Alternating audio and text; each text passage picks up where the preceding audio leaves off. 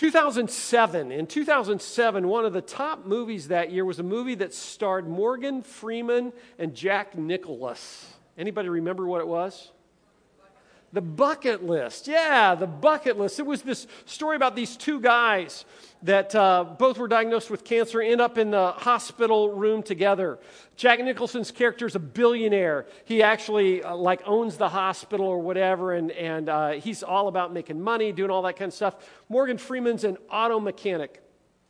And, uh, and again, they're both diagnosed with cancer, going through the whole chemo thing. And in, while they're in the hospital, uh, in that room, Morgan Freeman has a conversation with Nicholson and, and, um, and tells about somebody who challenged him to write out his bucket list, the things that he wants to do before he dies, before he kicks the bucket. Um, now, I, I, just have to pause for a second and ask how many times in church have you ever heard the expression kicks the bucket? Um, that's not a normal kind of expression, but it's for us culturally, we get that. We know what that means. Um, so, so uh, Morgan Freeman writes out his list, throws it away. Jack Nicholson digs it out of the trash, and ultimately, Jack Nicholas, uh, Nicholson, um, Jack Nicklaus, the golfer, uh, he's there. Um, Jack Nicholson, um, because of his financial resources, helps uh, Morgan Freeman accomplish all the stuff on his, on his bucket list. Here's the question What's What's on your bucket list?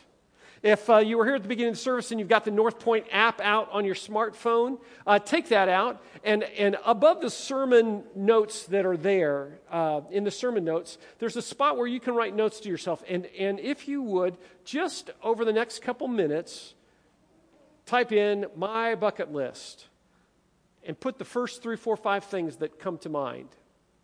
What are the things that you want to do before you die. That's an interesting list, isn't it?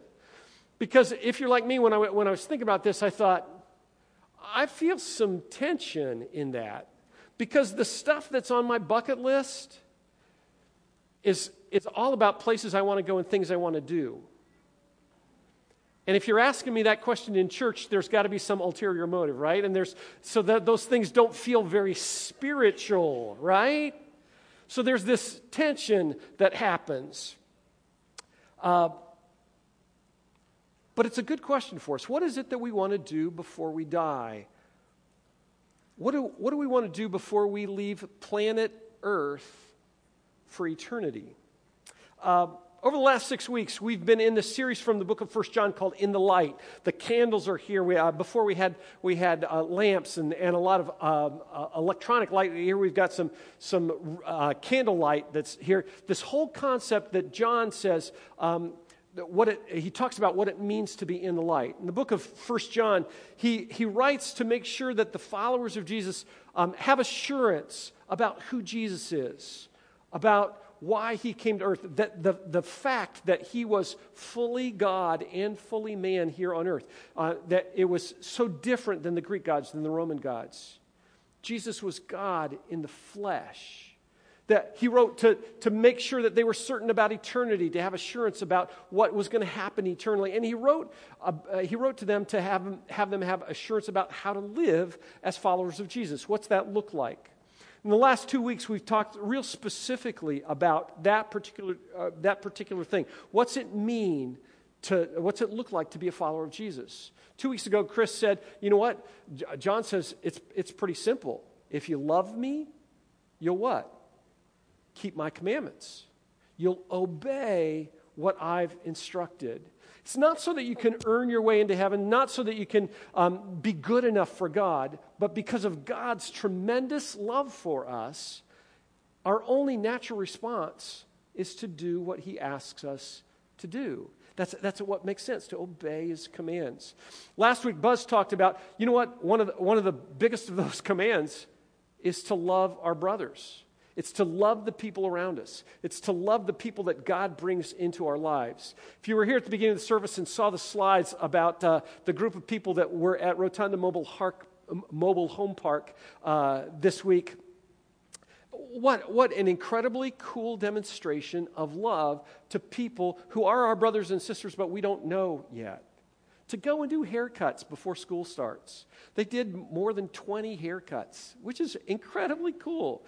To, to be able to give gifts to kids that are going to schools, school supplies, and, and that last picture that Chris showed was just incredible. You know what was in the kid's backpack to get ready for school? A pair of tennis shoes because he didn't have them. Loving people. That's what God calls us to do. That's, that's what it looks like to live for Jesus, to live in a relationship with Him. Uh, sometimes I look at my own life and I just kind of shake my head at my stupidity. you can laugh now, yeah. Um, because I look and I look at my life and I think, I, th- I think that I will find fulfillment and value and worth in the stuff that I have. You know, if I, if I can just get, fill in the blank, if I can just get a better car, if I can just get a different kind of house, if I can just get, if I could just go to Sam's and buy whatever I want, you know, in bulk, uh, my life will be fuller. And in reality, what's the truth? The more stuff I have, the more demands it makes on my life, the more it robs me of time and energy and focus because I got to take care of all that stuff. That stuff that I want to own owns me instead.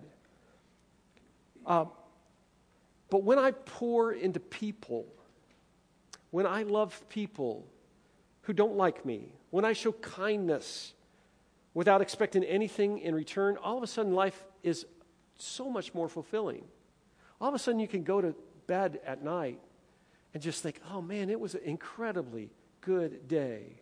Walking in the light means loving Jesus, it means obeying him, it means loving others. And some very uh, specific instructions that we find in 1 John chapter 2 as well. If you've got your Bibles, take them out. Um, if you want to take one out of the back of the pew, if you don't want, have one, that, that's great. If you don't have a Bible and want to take one home, stop at the information booth, and, uh, and we would love to send one home. If you've got a uh, electronic device, uh, go ahead and go to the YouVersion or into the Northpointe app, and we're going to look at what Scripture says. Just looking at three verses today, and really one concept that permeates everything. Here's what John says in 1 John chapter 2, verse 15. Don't love the world or the things in the world. If anyone loves the world, if anyone loves the world, the love of the Father isn't in him. Don't love the world or the things of the world. If anyone loves the world, the love of the Father isn't in him. Are you serious? Are you serious about following Jesus? Are you serious about following Jesus? Do you want to know God and do you want to live the life that He designed for you? Don't love the world. I wonder, I really do wonder if that sentence is enough for us. If we, if we just stop the message right now and say, okay, let's go home. Don't love the world. This is God's word for us today. Don't love the things of the world. It's, it's sobering. It's, it's like somebody takes a two by four and hits you right between the eyes because it's really easy to love the world. It's really easy to love the things of the world. Satan makes that very, very attractive. If John gives us that instruction, we've got to understand it, though, and we've got to understand really what he meant with two specific words in that short sentence. We've got to understand what the word love means, and we've got to understand what the word world means. Um, both of those, if, if we're to follow what Scripture uh, calls tells us to do. We've got to understand those words. If you've been around church for a long time, uh, you know that in the Greek there are four different words for love. Four different words that are translated love. One is, uh, is the word that, that's love within your family. Storge love. It's love brothers have for sisters, parents have for kids, kids have for parents, that kind of thing. Storge.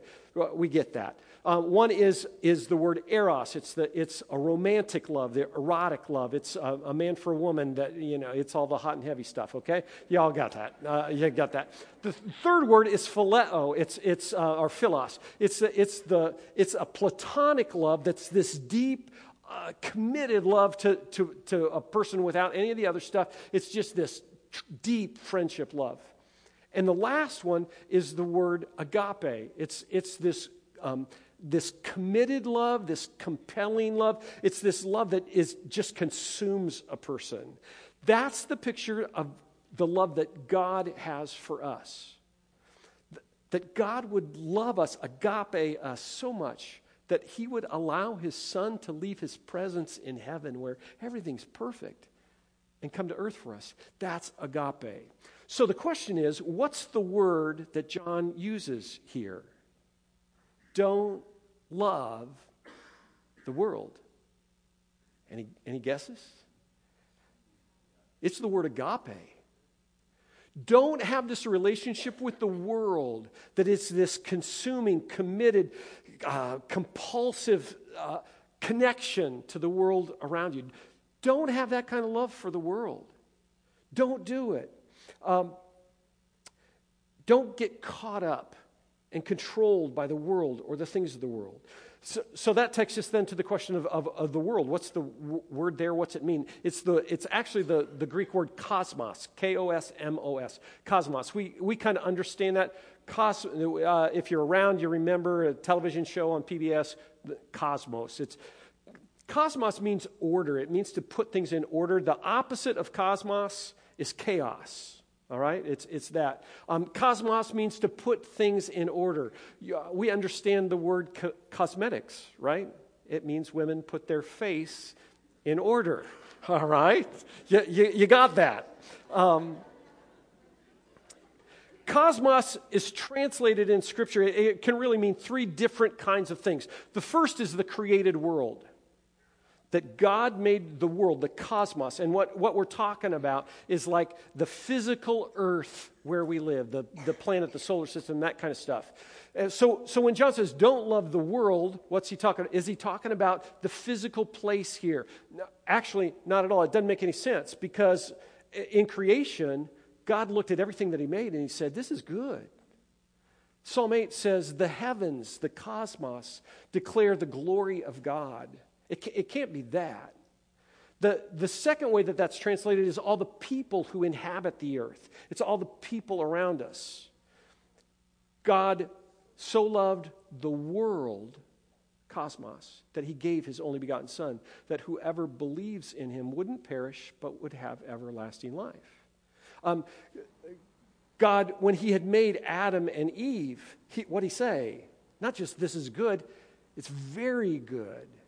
There's, there's this sense that God is crazy about the people of the world. He loves us with that way. So when John says, don't love the world, it's not that either. It's not the people. Cosmos is also translated to, to put in order, it's the system of the world, it's the way that the world works. And John says that's what you're not supposed to love. You're not supposed to buy into that system and live in the system of the world. Uh, he says, the world's system is different than God's. We understand that whole concept of, of a system of a world. Uh, when I was growing up, 3 o'clock on Saturday afternoon, every week, I would flip it on ABC and watch The Wide World of Sports. You'd watch that skier go down the slope and wipe out with the music in the. It was the greatest thing ever. we talk about the world of sports. We talk about the political world. We talk about our work world, our family. We understand the concept of a world being a system that's associated with a particular place. So John says, don't love the system of the world. Why do we believe that the world that we live in is as good as it gets? Why do we dread death when we know Jesus' promises about life on the other side? Why is it that we play it safe and avoid risk? Why do we fear the unknown? I think it's because we're trying to protect what we have right here and now. We're trying to save the world that we've created, this place that we've constructed. Somehow in our minds, we're twisted and we think the world that we've constructed is better than the world that God has for us. That's crazy talk. John says you can't be friends with the world, with the things of the world, with the system of the world, and friends with God. Um, a number of years ago, uh, uh, three years ago, Deb and I had a chance to go to Iceland. I've, I've referenced that before. In Iceland, there's a really cool thing because the, on that island, there's a place where the, where the European tectonic plates, the European continent plates, and the, and the Americas, the, the, that tectonic plate comes together. And you can actually stand in a place with one foot in Europe and one foot in the Americas, in Iceland. It's a, it's a pretty cool thing. Here's the deal you can't live that way in God's kingdom. You can't be friends with the world and friends with God. You, you can't stay in that place, it doesn't work. Um, James chapter 4 says, Don't you know that friendship with the world is enmity, hatred with God? Therefore, whoever wishes to be a friend of the world makes himself an enemy of God. So, what do you do? How do you, how do you not love the world? I, we try a lot of different things. Sometimes we try and, and just escape and isolate ourselves from the rest of the world, right? That's the picture of the Amish faith, right? They, they have separated from the rest of the world. They say, we're not going to do all this stuff so that we're not poisoned by the world.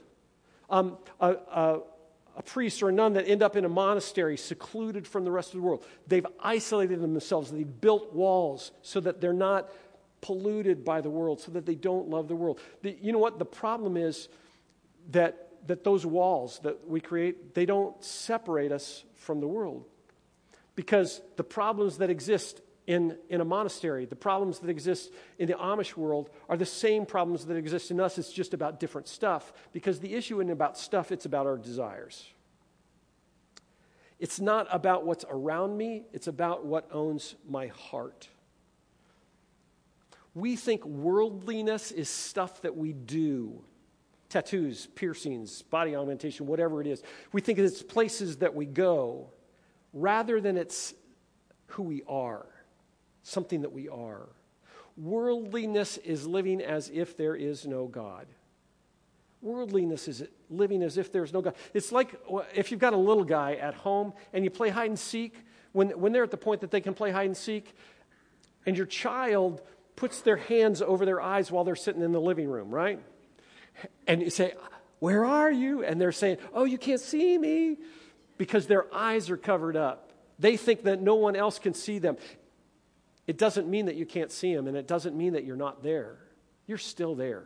They're just choosing to construct a world where they can't see you. God's there, whether we, whether we believe, believe it or not, whether we think it or not, whether we act like it or not. John says, Don't love the world or the things of the world. If anyone loves the world, the love of the Father isn't in him. For all that's in the world, now he's talking about the system of the world. The desires of the flesh, the desires of the eyes, and the pride of life is not from the Father, but from the world. The world, the system of the world, is governed, it's inspired, it's driven by three different appeals, by three different concepts the desires of the flesh, the desires of the eyes, and the pride of life.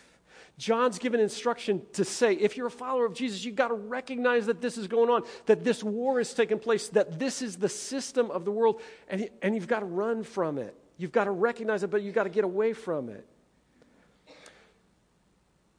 Desires of the flesh, desires of the eye, pride of life. The, the word desire is, is the word for lust, for craving, for longing for strong, insatiable desire, for, for something that's inside us, motivating us to action. Understand that God is the one who gave us that desire. That desire is not from Satan, that's desires from God. And that craving and that, that longing is good. The only question is how is that craving going to be fulfilled? How's it going to be satisfied? If someone's dehydrated and they come to you and ask for a drink, and you give them a can of motor oil, that's liquid, right? It's fluid. But that motor oil is only good if you're a car. It's the wrong answer for the desire. The desire is for water to get inside your body and rehydrate. The oil won't help, it's the wrong thing. So, John talks about the desires of the flesh. The desires of the flesh are the desire to satisfy your physical cravings at the expense of God. They're the things that make your body feel good. It's interesting in the Greek that that that word uh, desires of the flesh is it actually talks about the physical body, particularly in the sexual realm. Now, let me just say this though: is eating a good thing? Absolutely, we have to eat in order to live. God gave us that desire, the desire of the flesh, to eat in order to stay alive. But if I sit down and eat two dozen warm Krispy Kreme donuts, it's not so good, right? That desire of the flesh has gone out of control and it will ultimately destroy my body. Is sexual intercourse a good thing? Absolutely. Absolutely. It's how God designed babies to be conceived. Did he design physical intimacy to be pleasurable and fun and something that brought intimacy to a couple in a way that nothing else could? Absolutely. Is having sex with multiple partners or with someone against their will or with someone who's not your spouse a good thing? No. God's word is clear that having that kind of intimacy with anyone except your spouse is a horrible idea. It's devastating to your psyche, to your relationships, to your nature. The lust of the flesh is the desire to satisfy yourself at God's expense. Scripture says you're not your own, you've been bought with a price. Don't live that way. That's the system of the world. The desire of the eyes is the desire to have what you see rather than trusting that God is providing what you need. It's when you look around and see stuff and say, I want that. It's what the Bible describes as covetousness. It's wanting something that you already have enough of. It's a sin of vision, of craving, of accumulation. It's a desire to have what you see rather than trusting what rather than trusting that God is providing what you need. Um, my brother-in-law's father just passed away. He was 97 years old and he was a hoarder in the truest sense of the word. He had a house, he had a 10,000 uh, square foot uh, pole barn, uh, he had another house. All of them were filled floor to ceiling with stuff. You couldn't walk through the house except to, um, to walk sideways through the path that he had created.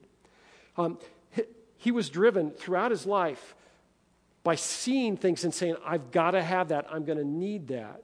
And the crazy thing is, when he died just six weeks ago, they had to go through, and virtually everything that he had bought had to be thrown away because there was so much stuff that had rotted in the house over the years that even the things that he had bought recently had to be thrown away because of the smell. The lust of the eyes says, I see that and I want it and I've got to have it. That's, that's what drives us. Coveting is saying, God, what you've given me is not enough. Corrie ten Boom, who was a, a, a prisoner in, um, in a, a concentration camp in World War II, said this I've learned to hold on to things loosely in this world because it hurts less when they're pried from my fingers. What a great concept. It's so easy for us to become obsessed with what we see, though. If you think in the Old Testament book of, of, of Judges, uh, Joshua leads the, children, the nation of Israel into Jericho, into battle with Jericho. They march around the city, the walls fall down. God gives clear instructions to say everything that's in the city needs to be killed and burned up. Everything needs to go away. And there's a guy in the Israelites named Achan who sees some gold and some clothing and says, I got to have that. Nobody's going to know. I got to have that. Ultimately, ultimately, Israelites die because of Achan's sin. It was the sin of the lust of the eyes. I see it. I've got to have that. Rich young ruler comes to Jesus, and what's he say? What, how do I inherit eternal life? What do I got to do? Jesus says, You tell me. You know, what do the commands say? And he starts to rattle through the Ten Commandments. And Jesus says, Do those and you'll live. And the rich young ruler says, I, have done all those since I was a little kid. And Jesus says, You know, there's one thing you lack sell everything that you have and give it to the poor. And he went away sad. Now, here, here's the question that's been ripped at me for the last several days. Who do you think had more stuff? Rick Rubel in 2016 or the rich young ruler that talked to Jesus? Who has more stuff? That guy that Jesus said, sell it and give it to the poor, and he went away sad because of the volume of stuff he had, or me, or you. That's sobering. That's sobering. We see stuff and we think we got to have it, we got to have it, we got to have it. And Jesus says, No, you don't. Psalmist said in Psalm 101, I will not set before my eyes anything that is worthless. I won't focus my attention on anything that's worthless. Psalm 119, turn my eyes from looking at worthless things. Give me life in your ways. Jesus said, What will it profit a man if he gains the whole world and forfeits his soul? Don't lay up for yourselves treasures in heaven where moth and rust destroy, where thieves break in and steal. We look at the stuff around us and think somehow that will fulfill. Scripture tells us over and over and over again. You know what? That's the lust of the eyes. It won't do it. That's the world system. Don't love the world. The pride of life. The pride of life is the desire to find fulfillment in status, in achievement, in recognition, or wealth rather than God. It is the sin of self centeredness. We want others to love us as much as we love ourselves. That's the pride of life. It's an inward craving for more prestige and power and position. It's accompanied by an obsession with boasting, with an exaggeration, so that others will look up to us. If you've got an aquarium, if you've ever seen a puffer fish, it's this small fish, but when it's threatened, when there's a predator fish around, it, it puffs up and, and, and becomes like twice or three times its size. So that the predator will think, oh, I can't eat that, it's too big. It puffs itself up, it makes itself bigger. That's the pride of life. The desires of the flesh, the desires of the eyes, the pride of life, that's the system of the world. Understand, wars start because of those three lusts. Countries fall because of those three cravings. Families are destroyed because of those three longings. Individual lives are corrupted because of those three desires. They promise fulfillment, they promise satisfaction, they promise contentment, and they don't deliver on any of them. Eve in the Garden of Eden experienced those three temptations. She saw that the tree was good for food. What is that? Lust of the flesh. She saw that it was pleasing to her eyes. Lust of the eyes. She heard the voice of the serpent saying, If you eat that, you'll be like God. You'll be like Him. You'll, have, you'll, be, you'll be wise. The pride of life. When Jesus had been baptized, he's ready to start his ministry, he goes out and, and he's in uh, the wilderness for 40 days fasting. So he's not eaten for 40 days. And Satan comes to him. He, he comes to him with the exact same three temptations, with the same system of the world. The Satan says to Jesus, Look at these stones. You have the ability to turn those stones into bread, piping hot bread with butter dripping on it. You can do that. What is that? lust of the flesh. He takes him up on a mountain and he says, Look at this. If you worship me, I will give you all the kingdoms of the world. He could see in, in all around, all these cities, vast wealth. Satan said, if, if you worship me, I'll give you all of that. What is that? Lust of the eyes. Takes him on top of the temple and, and says, Jump off because scripture says that the angels will guard you. You want to make a difference with your life? There's no better way than in the center of Jerusalem, jumping off the, the top of the temple, having the angels catch you. You'll have an audience like, like you would never believe if you do that. Of life. Paul wrote to the church in Philippi and said, For many of whom I have often told you and now tell you, even with tears, walk as enemies of the cross of Christ. Their end is destruction, their God is their belly, their glory is their shame, with mind set on earthly, thing, earthly things. The lust of the flesh, lust of the eyes, the pride of life.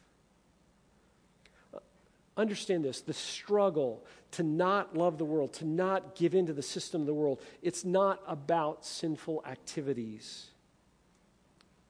It's not about what you do, but about what you desire, what you want.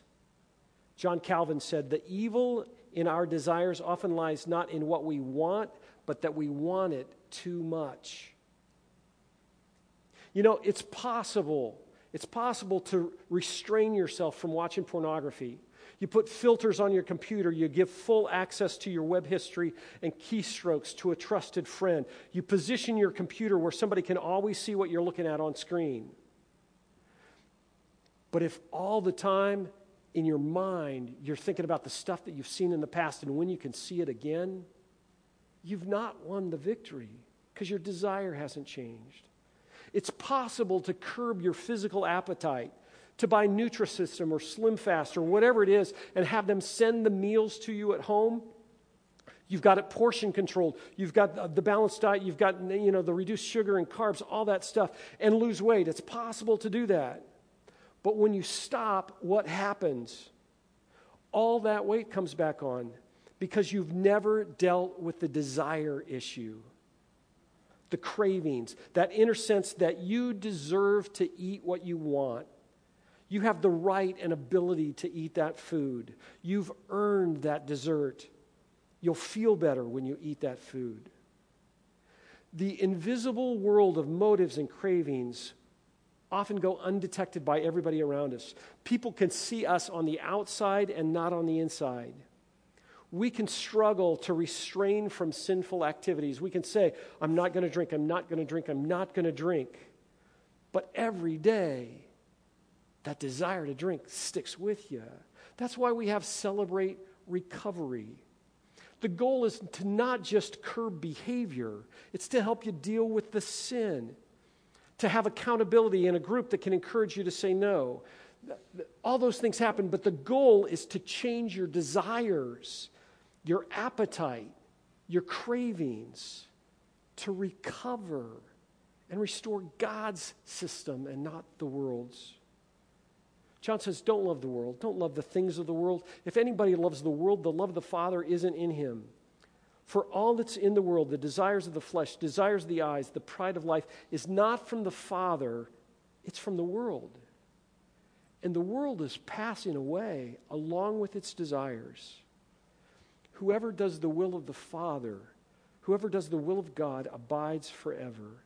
Here's the question as, as, as we uh, come to the point that we, that we finish this passage of Scripture. Have you fallen in love with the world rather than Jesus? Have you fallen in love with the world rather than Jesus? Paul wrote, I count everything as loss because of the surpassing worth of knowing Christ Jesus my Lord. For his sake, I've suffered the loss of everything. I've counted it all as rubbish in order that I may gain Christ and be found in him. So, what do we do? How, how do we deal with this world that we live in, with the system that's all around us, if we want to pursue Jesus with our whole heart, if we want to fall in love with him all over again. What can we do? Uh, let me give you five things. Uh, five things that you can just kind of work through and digest. The first is this seek counsel from other godly people. That may be an accountability partner. It may be somebody in your life group. But sit down, it may be your spouse, but sit down and have this conversation that says, Where do you see worldliness in me? Where do you see the world having control of my life? That's a hard, scary question, right? Because it puts a mirror up to us. Seek godly counsel. Second thing, seek after things that don't fade. Jesus said, Seek first God's kingdom, his righteousness, and all these things will be added to you. Seek God's kingdom, and everything else is going to be taken care of. Matthew 6. Allow God to transform your mind. Paul wrote in Romans 12 Don't be conformed to this world, but be transformed by the renewing of your mind, that you may that, that by testing you may discern what the will of God is, what's good and acceptable and perfect. Allow God to get inside you and change your mind because you're focused on Him. Let His Word dwell in you to bring about that change. Fourth thing, resist Satan. When Satan comes at you, resist him. James chapter 4 says this Submit yourselves, therefore, to God. Resist the devil, and he will flee from you. Fight back, push back on that system. I don't have to have that stuff that I can see. I don't have to give in to my, to my fleshly desires. I don't have to have that recognition that comes from other people. It comes from God instead. Resist Satan. And lastly, pursue Jesus as you have pursued, pursued nothing else in your life. Pursue Jesus as you have pursued nothing else in your life. How do you do that? You do that with time, with conversation, with focused attention with God. Talking to Him and allowing Him to speak to you through His Word, through the time that you spend with Him. I, I, grew up about I grew up outside Dayton, which is about 50 miles north of Cincinnati, and I grew up a Cincinnati Bengals fan out the wazoo. Uh, when I was a kid growing up, Kenny Anderson, if you remember uh, the name of that quarterback, Boomer Esiason, back when he played quarterback and wasn't just on TV. The Bengals, there were, there were some good years in there. And when I was in high school and college, um, because uh, we had access, I got to go to a Bengals game pretty much every season. It was the greatest thing in the world. I was a big Bengals fan. 1985, we moved to Washington, D.C. And you know what happened? My commitment to the Bengals um, got replaced by a commitment to the Washington Redskins. Why did that happen? Why did that happen? It's because I quit paying attention to the Bengals and I started paying attention to the Redskins. The Redskins were right there. I could read about them every day, and I didn't see anything on the Bengals. I quit paying attention. On, on this Tuesday, this Tuesday, um, Deb and I will have been married 35 years. Um, that's a. She's pretty wonderful. Um, here's the thing when we first met, I wasn't interested in her at all. I was pursuing other relationships. What changed the course of my life in a way that was so much better? It happened because I quit paying attention to others and started paying attention to Deb. I learned what touched her heart. I started loving what she loved. I focused on her. If you want to not live in the world system, pursue Jesus as you have pursued nothing else in your life. Because John says the world's not going to last. He says, do the will of the Father, do the will of God. C.T. Studd was a, a, a preacher, a Christian, about 100 years ago, who wrote uh, uh, just a short poem that, that I've heard over and over again throughout my life. Uh, one of the guys I served with quoted it all the time. C.T. Studd wrote this Only one life will soon be past. Only what's done for Christ will last. Only one life will soon be past. Only what's done for Christ will last. The world is not going to last. Do the will of God. So, with what is your bucket list filled? What do you want to do before you die? The movie said 6% of the people surveyed wanted to know when they were going to die so that they could live every day to the fullest, so that they could fulfill their desires, so that they could leave nothing undone in life. Guess what? Unless Jesus comes back, 100% of us are going to die. Not 96%, 94%, 96, 100% of us are going to die. The question is are you going to live within the system of the world? Are you going to fill your bucket with relationships? Are you going to fill your bucket with a life that will last into eternity? We're going to sing in just a second, and, and here's what I want to challenge you to do. I hope, I hope the Holy Spirit has been speaking to you. And I want to give you a chance as we sing this last song to do business with God. I want to invite you to come down to the front if you want to do that.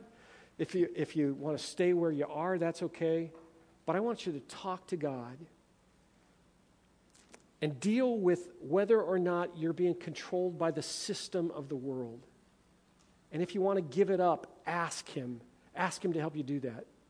Ask Him to help you understand how you can build a relationship with Him that transforms everything.